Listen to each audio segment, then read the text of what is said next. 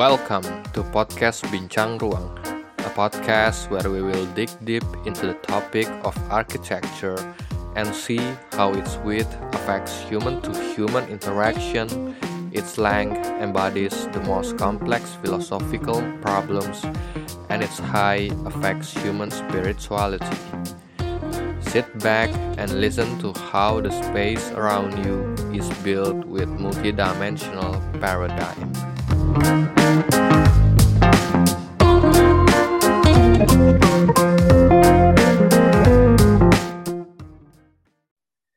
Oke, selamat datang di podcast Bincang Ruang.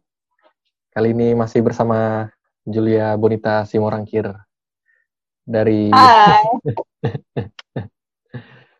Ya, jadi kita bakal membahas tentang uh, mereview atau menambahkan atau membahas ulang tentang uh, podcast gue yang episode 5 tentang perumahan di Jakarta, di Indonesia atau lebih tepatnya di Jakarta. Uh, gue nyebut lu de- kerja di mana boleh nggak ya? Eh, nggak usah. Kita sama-sama belajar tentang rumah susun aja lah ya, gitu. Oh ya, oke siap. Sama-sama Ya belajar pokoknya tentang hunian lah. Oke, jadi uh, gue panggilnya Bonita, mungkin ya Bonita nih ya bekerja di uh, ya di bidang rusut lah. Uh, ya jadi begitu. Uh, lu lu tuh salah satu orang yang sangat antusias ketika mendengar podcast gue tentang rumah susun dan lu langsung ngechat gue dan nelfon gue dan lain-lain. Uh, Ini tampak seperti gue ngefans banget sama lo ya. Di sini terdengarnya demikian loh. enggak enggak enggak, tapi lu bukan bukan tentang gua, tentang topiknya, Oke, tentang, oke. tentang topik Oh, susun. topik-topik. Oke. Ya, tentang topiknya. Kira-kira eh, ada yang mau lu tambahin nggak dari podcast episode 5 gue itu? Apa ya, sebenarnya kalau ditambahin gue agak lupa-lupa ingat apa, ya- apa aja yang gue dengarkan. Tapi intinya, eh gue bahkan mencatat poin-poin yang lo sampaikan pada podcast Wow. kelima itu. Mhm. Artinya menurut gue apa yang lo sampaikan cukup detail terkait dengan hunian gitu kan ya. Eh, dan mungkin kalau mau menambahkan, I don't think I have to add something more, but konklusi gue gitu dan insight yang gue dapat adalah mari sama-sama kita belajar tentang hunian lebih lagi gitu. Eh, maksudnya hunian atau rumah susun atau apartemen atau apa pun itu bentuk huniannya bukan sesuatu yang sangat sulit untuk dipelajari. Tentunya eh, berharap nih banyak teman-teman kita gitu kan yang seumuran dengan kita atau juga punya profesi yang mungkin mirip profesinya mirip sama kita gitu ya mungkin di bidang teknik sipil atau arsitek atau dan sejenisnya gitu sama-sama belajar dan eh, mengenal hunian lebih baik gitu nggak sih Mar? Itu yang akhirnya gue dapet insight itu gitu. Ini bukan sesuatu yang tabu kok, ini juga nggak sulit. Kita saling bertukar pikiran aja gitu, biar makin banyak orang yang terbuka dan akhirnya bisa mengubah culture landed housing jadi hunian vertikal gitu sih kalau gue Hmm. mikirnya kemarin. Ya ya, jadi tren Tuh. memang tren di kota besar emang akhirnya jadi vertical housing ya sebenarnya karena keter, ketersediaan ketersediaan lahan yang terbatas juga. Betul, betul. Eh, dan ya Jakarta sulit ya tanahnya lagi gitu gimana? Gak ber, gak- gak- kita bukan daerah yang terus berkembang dan meluas gitu kan? Ya, Segitu-gitu aja gitu sebenarnya. Tapi kebutuhan masyarakat akan hunian orang ke Jakarta makin banyak dan kebutuhannya juga makin meningkat. ya betul sih. Ya sih? Ya, ya betul. Eh, di episode 5 itu kan gue banyak bahas tentang Singapura ya sebagai contohan. Hmm, bener-bener. Nah itu itu benar nggak sih? Karena karena gue kan eh, banyak eh, membacanya dari internet ya. Tapi sebenarnya benar nggak itu seperti itu? Eh sama, gue juga belajar dari internet juga gitu. Tapi ada beberapa dan senior yang udah belajar ke Singapura dan mereka bercerita banyak tentang HDB (Housing and Development Board) kan namanya Itu kayak Berarti Di mereka ke Singapura langsung ya? ya sana ya. Mereka ke Singapura Iya, langsung belajar berarti. ke Singapura. Hmm, hmm, hmm. Gitu dan emang khusus belajar tentang Housing and Development Board itu. Bener banget apa yang lo sampaikan di episode kelima tuh kurang lebih pasti masih banyak yang perlu dikulik lagi gitu ya tentang Hmm. eh, race, rasio, rasio, rasio apa namanya ras di setiap hunian dan lain-lain atau kebijakan lainnya gitu. Tapi artinya Singapura tuh udah sangat maju banget dan Singapura sangat memikir, memikirkan bagaimana orang-orang di sana harus menghuni dan setiap orang di sana harus dapat hunian gitu.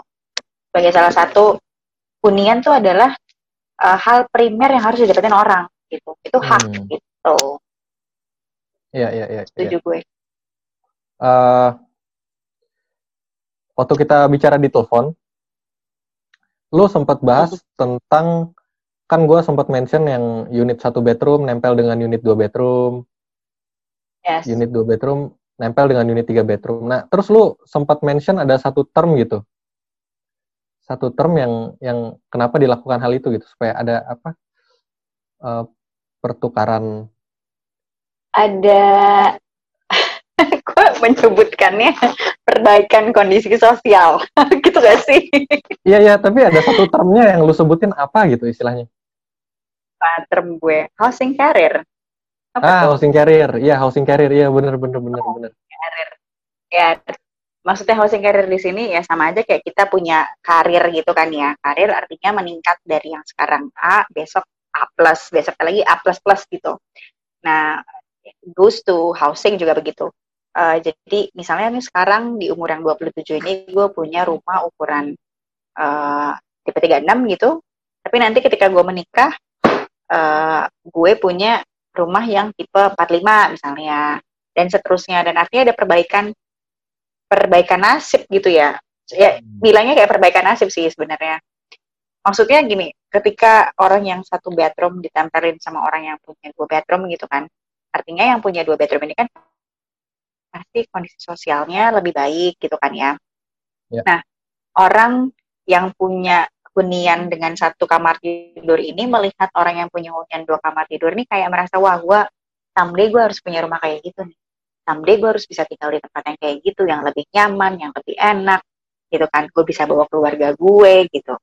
Dia punya impian dan cita-cita itu akhirnya dia punya keinginan untuk pindah dan memperbaiki kehidupannya economically jadi lebih baik dan dia bisa pindah ke rumah yang lebih besar. Gitu. jadi orang tuh diharapkan pertumbuhan ekonominya nggak stagnan tapi bertumbuh terus. Gitu sih. Kurang lebih kayak gitu sih Mar. Hmm.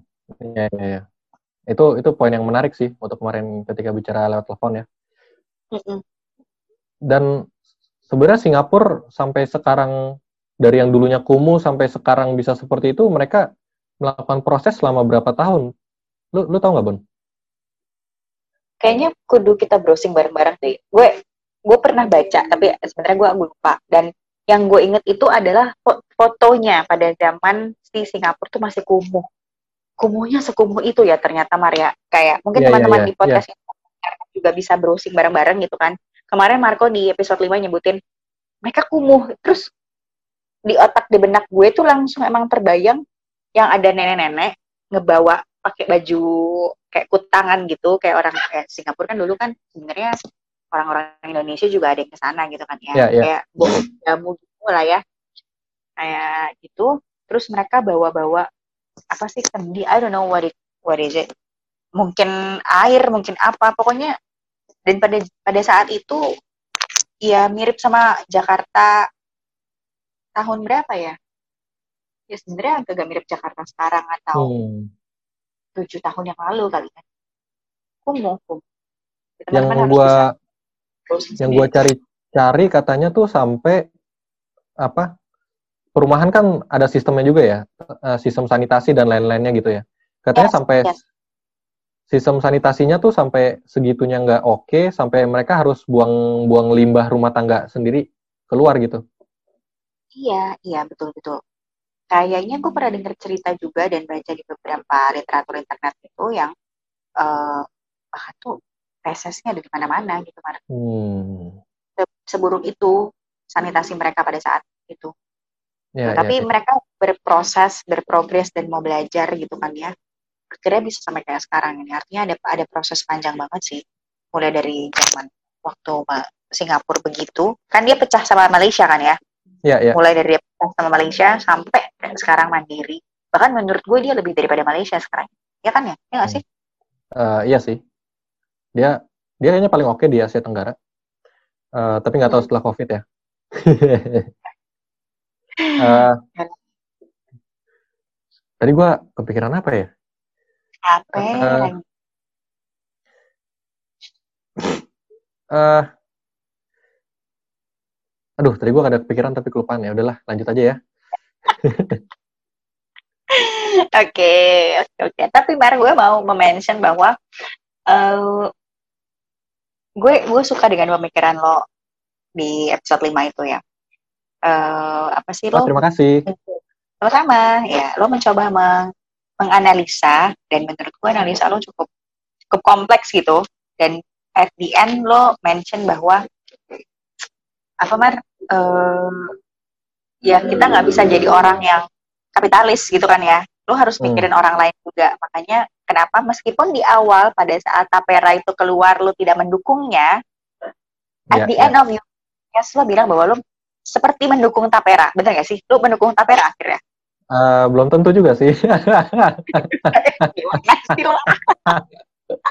tapi tapi benar nggak sih ada ada sangkut pautnya juga dengan dengan perumahan itu? Dengan adanya tapera itu? Ada sih.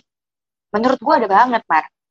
I mean kembali dengan analisa lo di pada podcast kelima yang lo bilang bahwa uh, apa namanya pemerintah Singapura sebagai regulator, lalu mereka kan membuat orang-orang membayar pajak gitu kan, membayar pajak, pajak itu dipegang sama pemerintah lalu dikembalikan kepada masyarakat dalam bentuk yang berbeda, yaitu adalah housing gitu kan, rumah, hunian.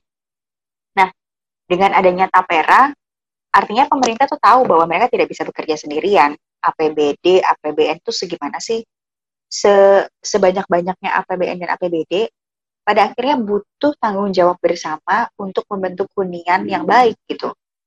Uh, biar biar ini kita semua jadi jadi enak gitu loh hidup di hidup di kota ini, hidup di negara ini tuh enak gitu.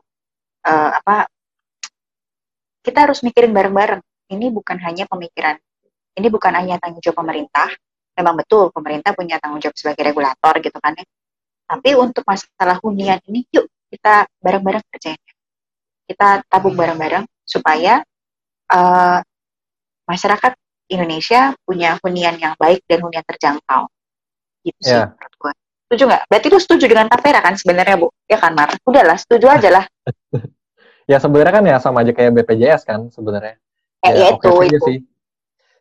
Kalaupun iya. mau diterapin sih gue setuju-setuju aja tapi nanti pasti kan perlu kita review lagi apakah efektif apa enggak apakah enggak tapi gue nggak ngelihat cara lain selain tapera sih untuk untuk masalah perumahan di Indonesia kayaknya memang harus Artinya, dilakukan sih lu men menyetujui skema tabungan perumahan rakyat itu kan Mar?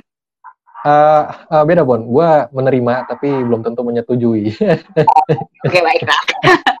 ya ya ya ya. Uh, eh, eh, uh, ini yeah, ya sih Mar, kalau lo gue agak gak, gak, gak detail membacanya. Uh, koperasi, koperasi itu juga salah satu cara yang bisa dilakukan. Hmm. Mungkin kan ada banyak jenisnya dan macamnya gitu kan ya. Tapi cara kooperasi ini juga bisa dilakukan untuk hunian, sebenarnya begitu. Tapi aku nggak tahu nih, gue nggak tahu apakah cara kooperasi ini adalah sistem yang sama dengan skema uh, tabungan, apakah ini atau skema yang berbeda. Kayak kita perlu baca dan mungkin perlu undang teman-teman yang lain juga untuk membahas hal ya, ini ya sih? Iya ya. Uh, gue jadi kepikiran juga karena lu mention kooperasi. Uh, yes. Jadi ada istilahnya, gue nggak tahu nih, lu mau pelajari ini nggak? Ada istilahnya co-housing. Yes, co-housing itu artinya jadi tidak dibiayai kayak, penuhnya pemerintah. Artinya kita kayak sharing gitu kan, ya nggak sih? Ya, ya kita sharing. Sebenarnya sebenarnya konsepnya sama tapi dalam skala kelompok atau skala grup gitu ya. Jadi kayak hmm. misalnya lu mau bikin rumah, hmm. uh, lu kumpulin nih 10 orang yang sama-sama mau bikin rumah. Hmm. Dari 10 yeah. orang itu lu patungan bareng dan lu beli tanah bareng karena lu bersepuluh beli tanahnya lebih gede dan itu jat jatuhnya lebih murah gitu. Oh, I see. Ini seperti skema yang ada di Jepang.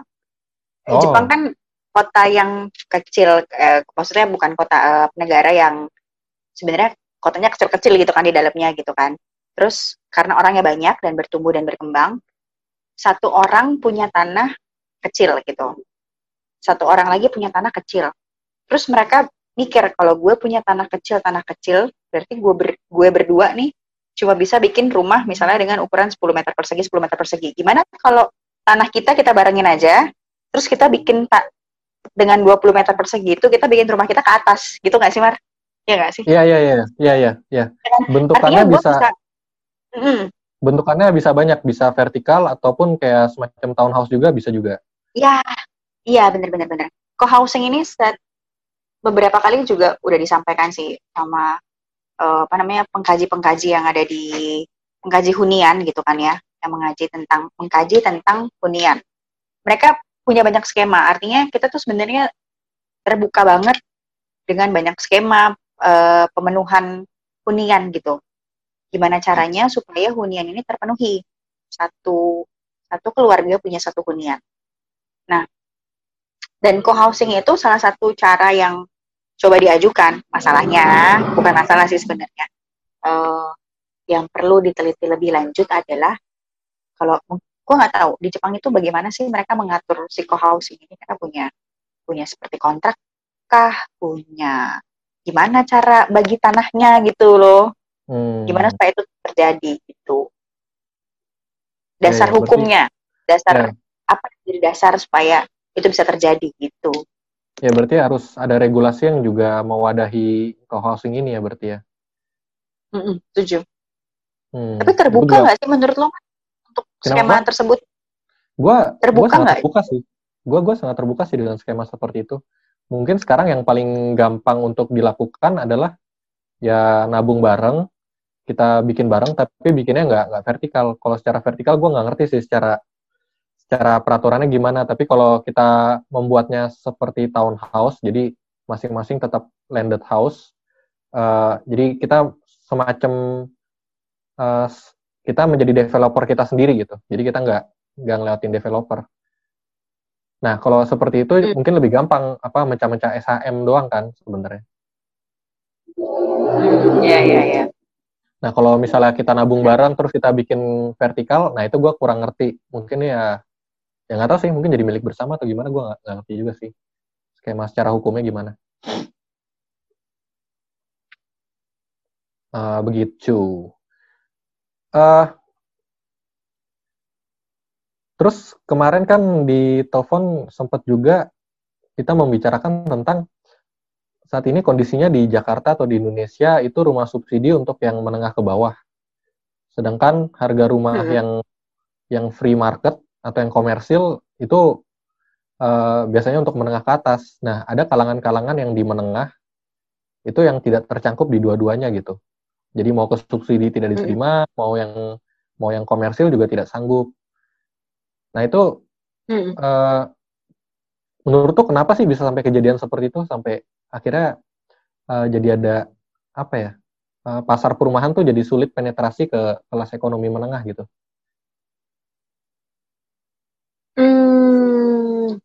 Kalau gue pribadi menurut gue ada banyak ada banyak problems. Bukan problems ya. Ada banyak hal dan ada banyak kondisi kenapa itu bisa terjadi. Bisa kita lihat dari kebijakannya bisa dilihat dari uh, juga culture sih menurut gue. Hmm.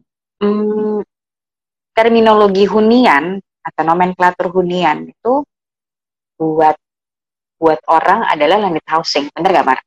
Iya, iya, iya. Ya kan. Jadi ketika bilang uh, apa namanya, gue mau beli rumah nih, rumah tuh pasti landed house, punya hmm. rumah ada atapnya di tanah, lu punya taman di depan, ada carport, gitu kan Mar? Ya nggak sih? Ya, ya betul betul. Nah, dan itu masih menjadi terminologi atau pengertian kita sampai sekarang ini karena emang begitu gitu. Dari dulu kita ditanamkan sama orang tua tuh kalau lu punya rumah lu harus punya taman di depannya atau sebagainya dan hmm. sebagainya gitu kan ya.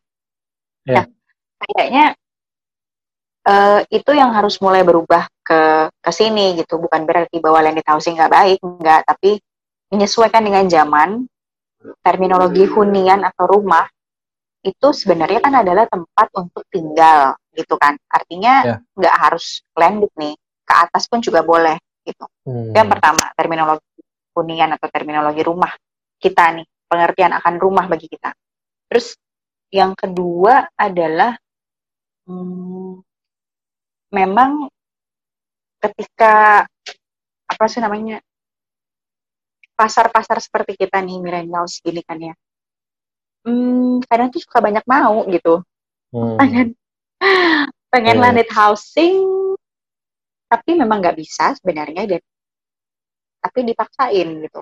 Akhirnya dibeli lah. Terus lama kelamaan itu menjadi suatu kebiasaan uh, dan dan orang melihatnya bahwa ketika udah dipaksakan gitu oh dia bisa kok dia yang lainnya bisa gitu. Kenapa yang sisi yang sebelah sini ada orang-orang yang ini nggak bisa gitu. Terus kita mulai melihat bahwa menengah orang-orang yang menengah nih pada nggak punya rumah pada nggak hmm. bisa beli gitu padahal sebenarnya yang yang lu nggak bisa beli itu rumah yang landed tapi mungkin lu coba deh rumah yang vertikal mungkin bisa gitu gak sih hmm. ya ya ya, ya. nah itu itu di ranah culture kita ya menurut gue tuh nah di ranah uh, apa namanya kebijakan memang sekarang ini uh, yang namanya terjangkau terjangkau tuh belum terdefinisi dengan dengan jelas gitu loh. Kan hmm. hunian terjangkau. Nah terjangkau menurut siapa nih sebenarnya? Terjangkau menurut gue terjangkau menurut lo kan beda nih Maria. Gue bisa hmm. beli batagor lima ribu menurut gue murah menurut lo belum tentu gitu. Atau ya gitu dan sebagainya kan ya sebenarnya. Nah eh, apa? Pemerintah atau pemerintah sebenarnya tuh membangun rumah susun untuk masyarakat berpenghasilan rendah MBR hmm. gitu.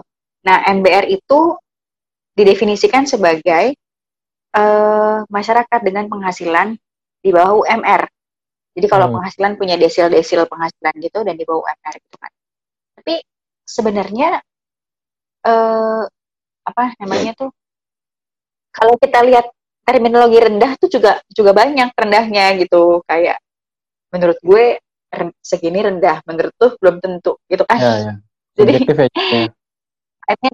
ya subjektif gitu mungkin uh, pemerintah perlu bikin regulasi yang lebih jelas kali ya artinya semoga nanti ke di ke depan hari ya di kemudian hari ada banyak uh, ada banyak pilihan tentang hunian dan bukan hanya ditujukan oleh masyarakat untuk ditujukan untuk masyarakat berpenghasilan rendah saja, tapi hmm. juga untuk kita yang penghasilannya sekian sampai sekian gitu. Iya, menengah gitu. Nah, mungkin terminologi rendah, menengah, banyak gitu, sedikit itu apa mungkin nggak usah dipakai lagi ya kali ya karena akan jadi multi tafsir gitu nggak sih Mar? Udah hmm. misalnya bilang aja, oke okay, ini unian untuk masyarakat berpenghasilan 5 juta, setelah gitu. Oh. Ini hunian untuk masyarakat berpenghasilan 2 juta gitu. Ini untuk masyarakat berpenghasilan tidak tetap misalnya. Jadi hmm. terminologinya lebih jelas gitu. Ketika lo bilang rendah, tinggi, sedang, besar, kecil kan subjektif ya nggak sih? Subjektif ya. ya, ya. ya. Uh, ya gitu sih menurut gue. Apakah arahnya bakal ke sana, Bon? Nggak tahu ya. Nggak tahu ya. Hmm. Tapi yang gue lihat tuh mungkin bisa jadi uh, rumah vertikal rumah vertikal di Jakarta pun juga harganya menurut gue udah sangat melonjang tinggi juga. Atau gue nggak ngerti sih. Atau mungkin karena yang dibuat itu uh, memang mewah-mewah atau gimana. Terus sekalinya ada yang agak murah. Seperti yang kita tahu itu malah jadi kayak tempat uh, yang terkenal dengan prostitusi lah atau banyak kasus bunuh diri lah. Yang ada apartemen yang di dekat makam itu makam ya itulah udah terkenal lah itu. Ya gue tahu. Hmm, aku tahu maksudmu. Iya nggak sih? Iya sih. Itu malah me eh. menjadi menjadikan -huh. apa stik stigma stigma kesannya kayak tidak ramah untuk ditinggali gitu. Iya ya. Jahat banget sih orang yang bikin stigma rumah ke atas tuh kayak gitu gitu. Kayak film The Raid itu loh yang lu bilang. Kan iya. serem ya cuman uh, ya gue gua jadi bingung juga sih untuk membuat hunian vertikal tapi juga yang ya begitulah gue gue bingung juga sih sebenarnya mungkin butuh rebranding sih mas butuh rebranding gitu gak sih uh, tapi yang di apartemen yang gua sebut itu, lu lu tahu kan, yang dekat makam itu, yang terkenal, yang kemarin Iya, tahu. ada Iya. kasus mutilasi itu, Iya ya, gue tahu. Itu di studi nggak ya? Kenapa? Maksudnya dia kan terkenal sekali, udah dari kapan tahu, udah jadi kayak rahasia umum, tempat prostitusi lah, atau apa? Ada banyak kasus bunuh diri lah, dan even gue ngobrol-ngobrol sama teman-teman gue juga, mereka taunya ya seperti itu. Maksudnya ada image image seperti itulah di apartemen itu. Eh, Mhm. tapi gue nggak tahu apa yang menyebabkan menyebabkan terjadi seperti itu gitu. Hmm. Actually, if you're asking itu di studi nggak di studi. Di studi, gue nggak tahu kalau dulu di studi atau enggak, tapi pasti iya sih. Setiap pembangunan perumahan atau hunian pasti ada studinya dulu. Bahkan lu kan ada feasibility study dulu kan sebelum bangun kan biasanya. Ya ya ya. FS ya gitu. Uh-uh. Pasti di hunian milik eh, apa namanya yang banyak seperti itu juga ada studinya. Nah recently setelah itu terjadi gitu, ada beberapa profesor, beberapa guru-guru besar yang juga mengkaji terkait dengan kejadian yang ada di rumah susun, terutama rumah susun Hmm. yang itu dari sisi sosiologi gitu. Nah, eh, apa namanya? Mungkin teman-teman bisa mencari di YouTube sendiri nanti ada kajian sosiologinya gitu. Bilang bahwa sebenarnya ketika orang masuk ke vertical housing atau rumah yang bertingkat ke atas, itu tuh akan beda dengan landed housing. Eh, nah, salah satu hal yang membuat beberapa kejadian seperti itu terjadi adalah karena kebiasaan landed housing yang nggak di apa namanya begitu mereka pindah itu mereka nggak disosialisasikan dulu gitu loh. Ini loh cara hidup di vertical housing tuh kayak gini loh gitu.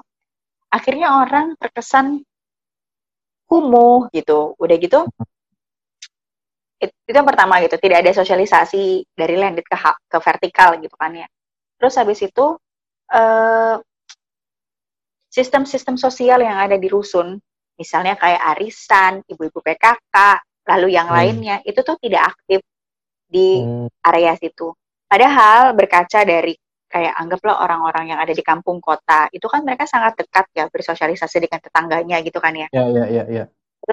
Punya punya arisan se RT, punya arisan se RW, punya arisan segitu gitu kan ya. Hmm, Seharusnya itu juga diterapkan ke hunian vertikal. Jadi orang tuh kenal satu sama lain. Oh, si ini tuh di lantai sekian, tower ini gitu.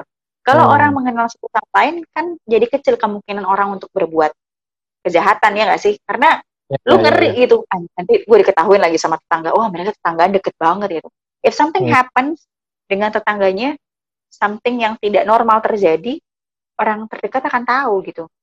Hmm, nah kayaknya sih nampaknya itu menjadi salah satu poin terbesar kenapa di tempat yang lu bilang tadi itu banyak tindak kejahatan.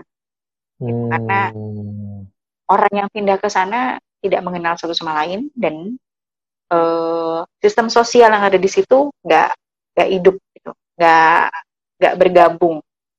Jadi Hmm. orang nggak punya interaksi dengan warga-warganya ya ya. ya, Kurasa ya, pun. kayak- Ya benar benar benar kayak make sense nggak make sense make sense kayak eh, satu lantai yang ada di ujung lorong sana gue pun nggak tahu itu siapa gitu kan kayak, kayak misalnya seperti itu dan gue dan gue nggak peduli dia siapa Iya, dan gue nggak tahu dia lagi lakuin apa atau eh, Hmm. jangan ada kasus mutilasi di sana kita nggak tahu dan lain-lain mungkin. mungkin karena itu penyebabnya ya. Heeh, heeh, Ya ya ya. ya. kurasa Tapi aneh makanya Oh.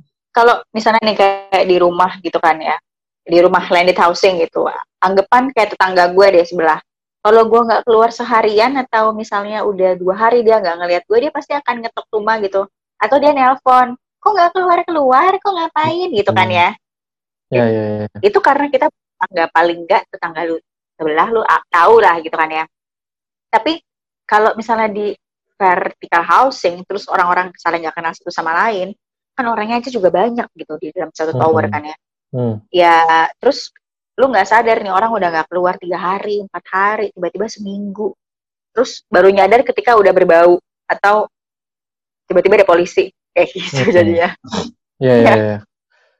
Eh, gue jadi kepikiran juga kalau kita ambil contoh di kampung kota kan hal-hal yang sosial seperti itu terbentuknya secara organik ya Bon.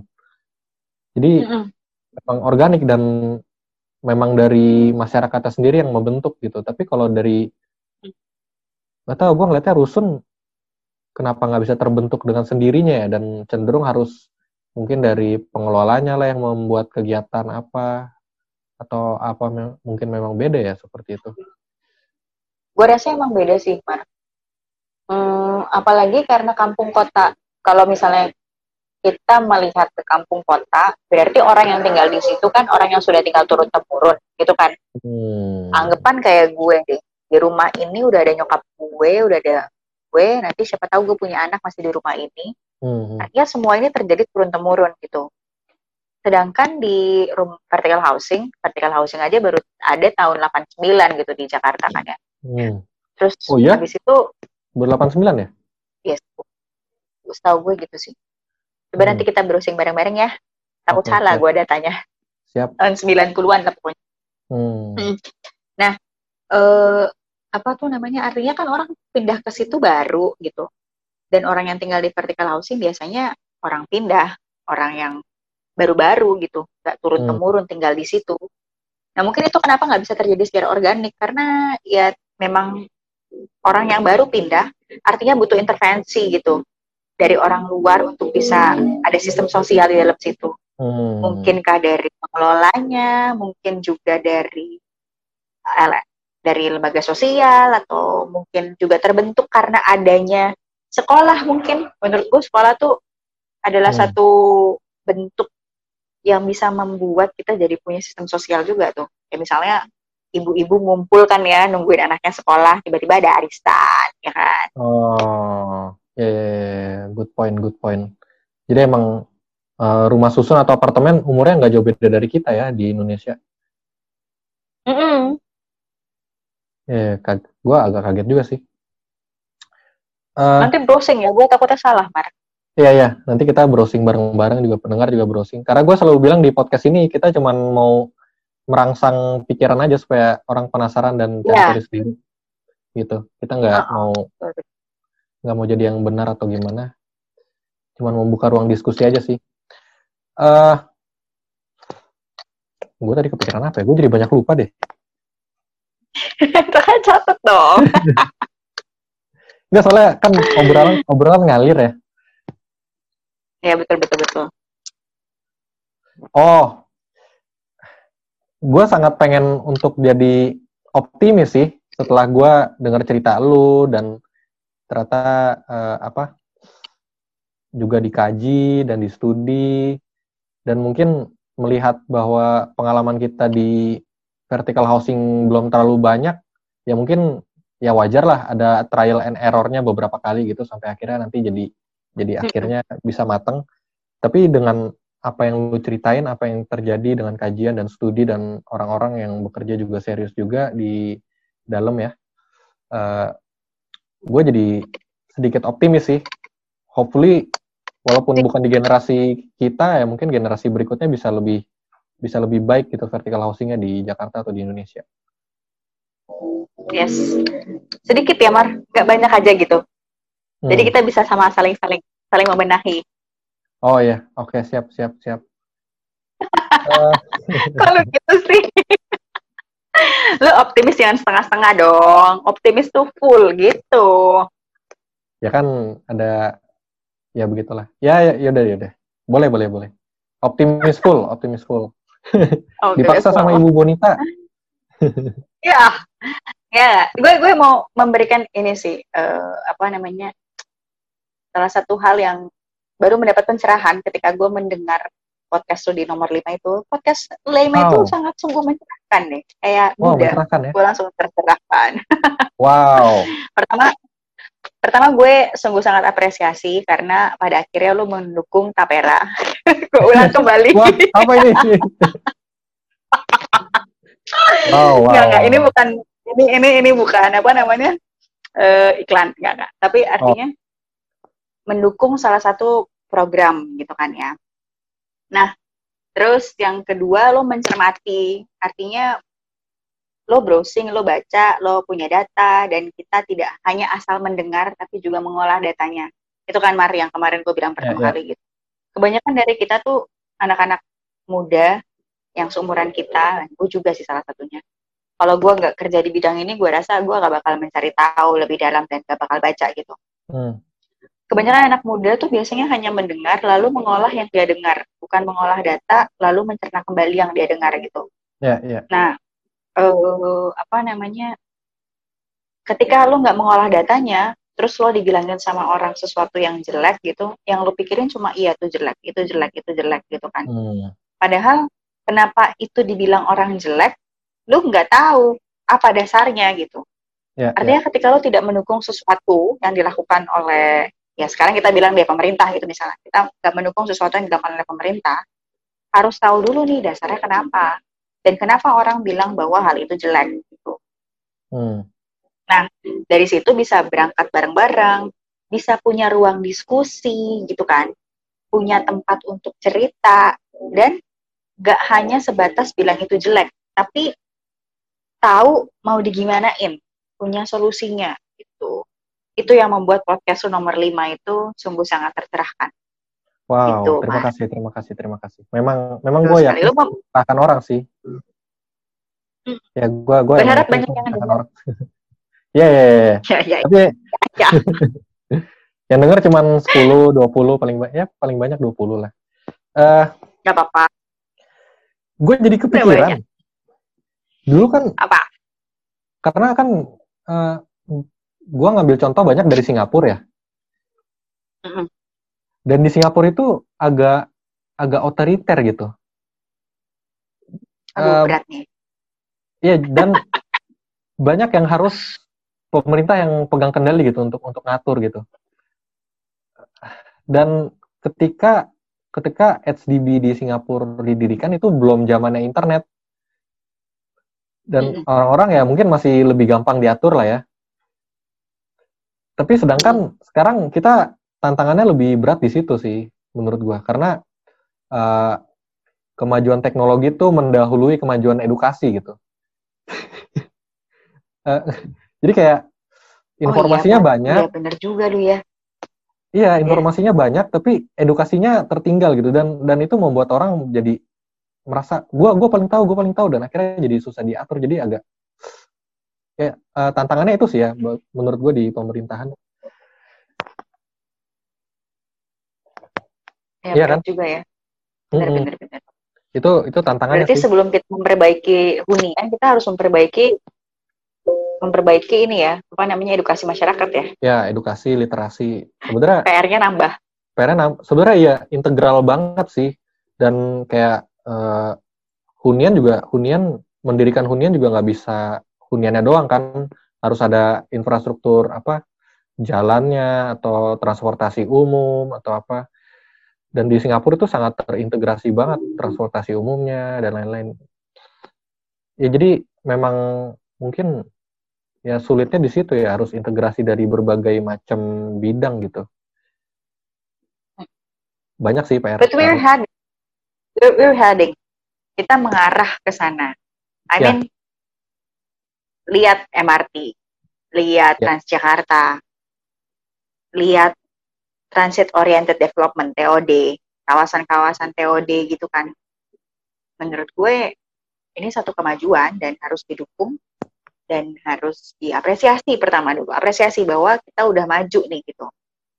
Mengapresiasi diri sendiri adalah bentuk lo udah sadar bahwa yang gue lakukan sekarang nih harus lebih maju lagi gitu kan. Nah eh, bagian yang itu tuh gitu. Kenapa sih nggak coba kita apresiasi dulu apa yang udah dikerjakan lalu kita sama-sama pikirin ke depannya kita harus gimana gitu gue. Ya ya ya ya. Dan mungkin juga harus ada kerelaan kelera, kerelaan warga negara juga untuk bisa sekali-sekali coba dengerin baik-baik lah pemerintah tuh apa sih. Karena uh, yang mungkin uh, masyarakat nggak tahu itu di dalam itu udah pengolahan datanya udah banyak gitu dan dan mungkin mm.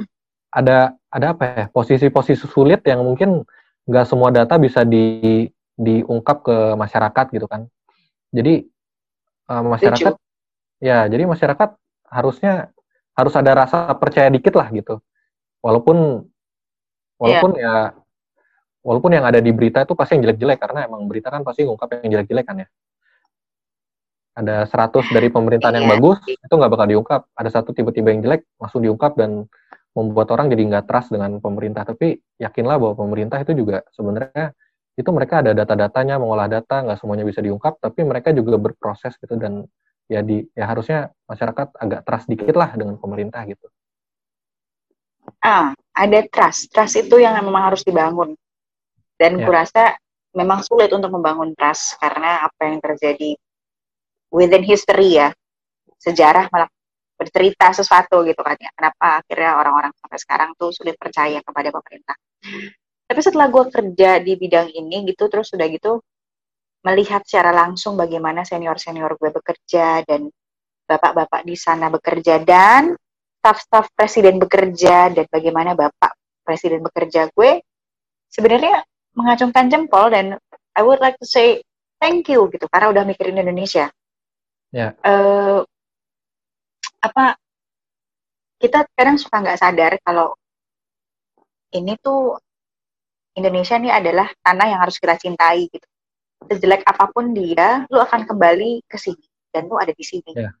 Jadi ya betul paling tidak percayalah bahwa kita eh, apa percaya dan mendukung dengan baik gitu.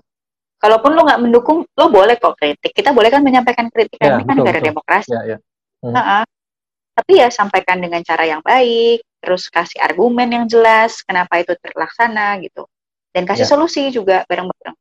Karena kita ngebangun ngebangun negara ini, ngebangun Jakarta, ngebangun Indonesia itu nggak setahun dua tahun, tapi ya kayak lu bilang tadi Mar, mungkin nggak kerasa sekarang, tapi nanti di anak gue, di cucu gue, hopefully mereka merasakan Jakarta dan Indonesia yang lebih baik.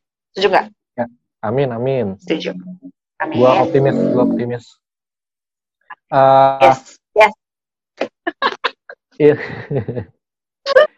in contrary in ini tinggal beberapa pertanyaan lagi Bon in Ya, contrary banyak ya in contrary kalau misalnya masalah perumahan di Jakarta atau Indonesia ini nggak tersolve itu dampaknya apa Bon Menurut lo apa, menurut gua eh, dari sumber daya manusianya sih. Karena kan gua ngelihatnya kalau dari sisi pemerintahan kenapa pemerintahan mau masyarakatnya punya rumah semua bukan supaya masyarakatnya happy gitu. Ya itu mungkin secondary reason lah. Tapi primary reasonnya adalah supaya masyarakat sejahtera dan menjadi SDM yang produktif dan untuk untuk bisa digunakan oleh negara untuk memajukan negara sih menurut gua Setuju, setuju banget gua. Balik Ya, lagi ke konsep bahwa sandang sandang pangan papan, Papan. itu adalah tiga hal yang primer kan. Ya. Itu kan. I Ya. mean, lo gimana mau mikirin negara Indonesia kalau lo nggak punya tempat tinggal? Lo gimana mau mikirin caranya Jakarta maju kalau lo nggak punya eh, makan gitu kan? Nah, Ya. akhirnya makanya tiga hal itu sandang pangan papan harus dipenuhi dulu supaya orang-orang ini bisa mikirin hal lain daripada yang Ya. tiga itu. Udah punya tempat buat tinggal, udah punya tempat, eh, udah punya sesuatu yang dipakai, udah punya makanan. Akhirnya gue bisa belajar dan gue bisa memajukan ini negara gue. ya Tuh, jadi benar sih. DM yang baik Jadi- jadinya. menjadi SDM yang produktif gitu untuk negara dan negara kan pengen pengen supaya SDM-nya juga bisa ber- berguna juga karena jumlah jumlah kita tuh banyak di Indonesia sayang kalau Banyak banget. ya sayang kalau nggak bisa digunain gitu sama negara ya gitu sih ini last last question Uh, quick quick cash quick quick question sih kalau Aduh, Kita susah. anggap-. Kalau kita anggap Singapura itu 10, satu dari 10 ya, Singapura 10 nih kadarnya sekarang. Di Jakarta, gue spesifik aja nanya, di Jakarta itu berapa, Bang, menurut lo? Masalah perumahan ya, hunian. Lima. 5, Eh, baru eh, 50 persen ya? 5 ya? 50. Lima. But we're heading, 50% itu balik lagi, Mar. Lu jangan lihat gelas yang kosong, lihat gelas yang udah terisi. Udah 50. Oh iya. I mean, ya, like, aman sih, aman let's sih. start Jawaban another aman. 50, gitu. Ya, ya, jawaban Jawaban. aman. Juga lo. ya, ya.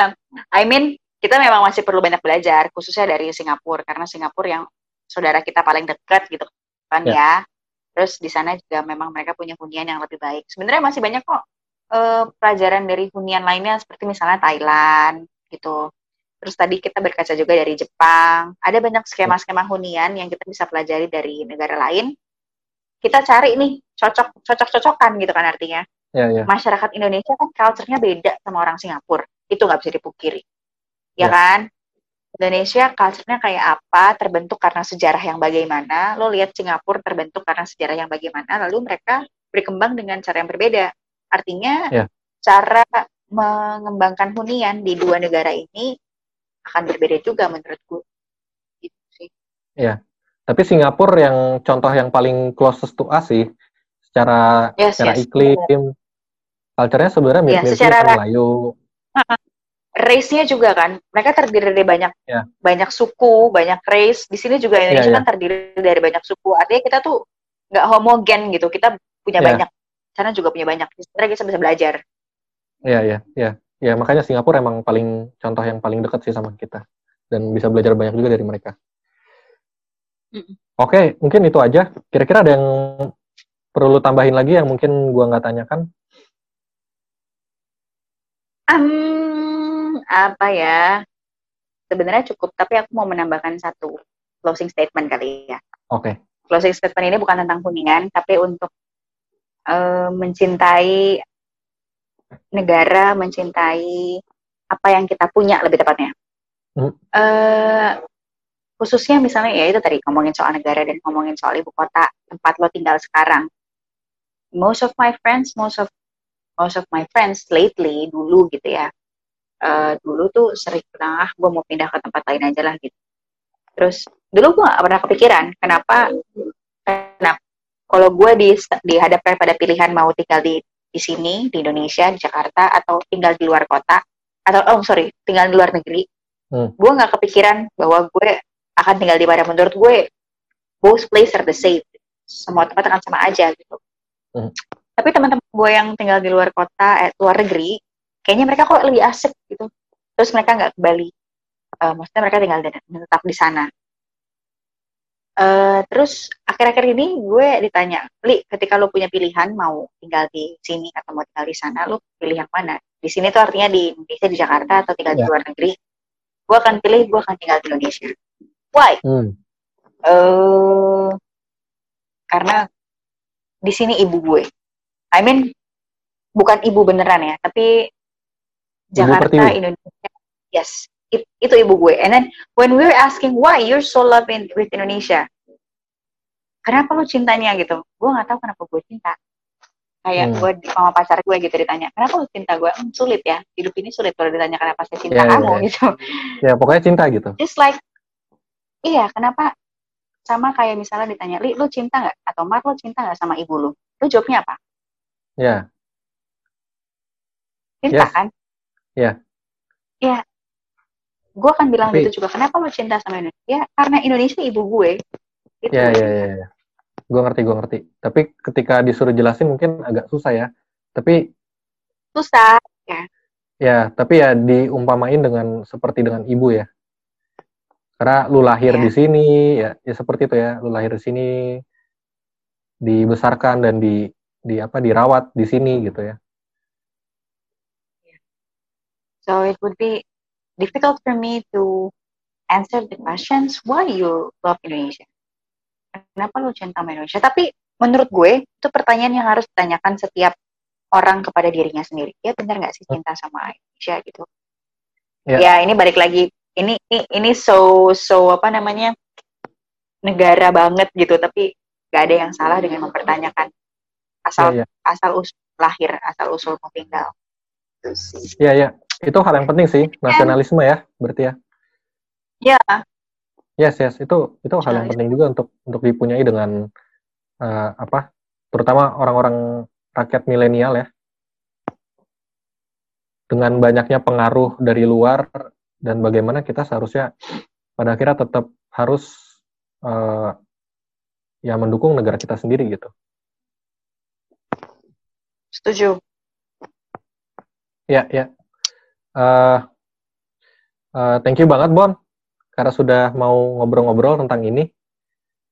Ini karena sudah malam juga dan kita baru pulang kerja ya. Ini kondisinya malam-malam nih kita uh, capek.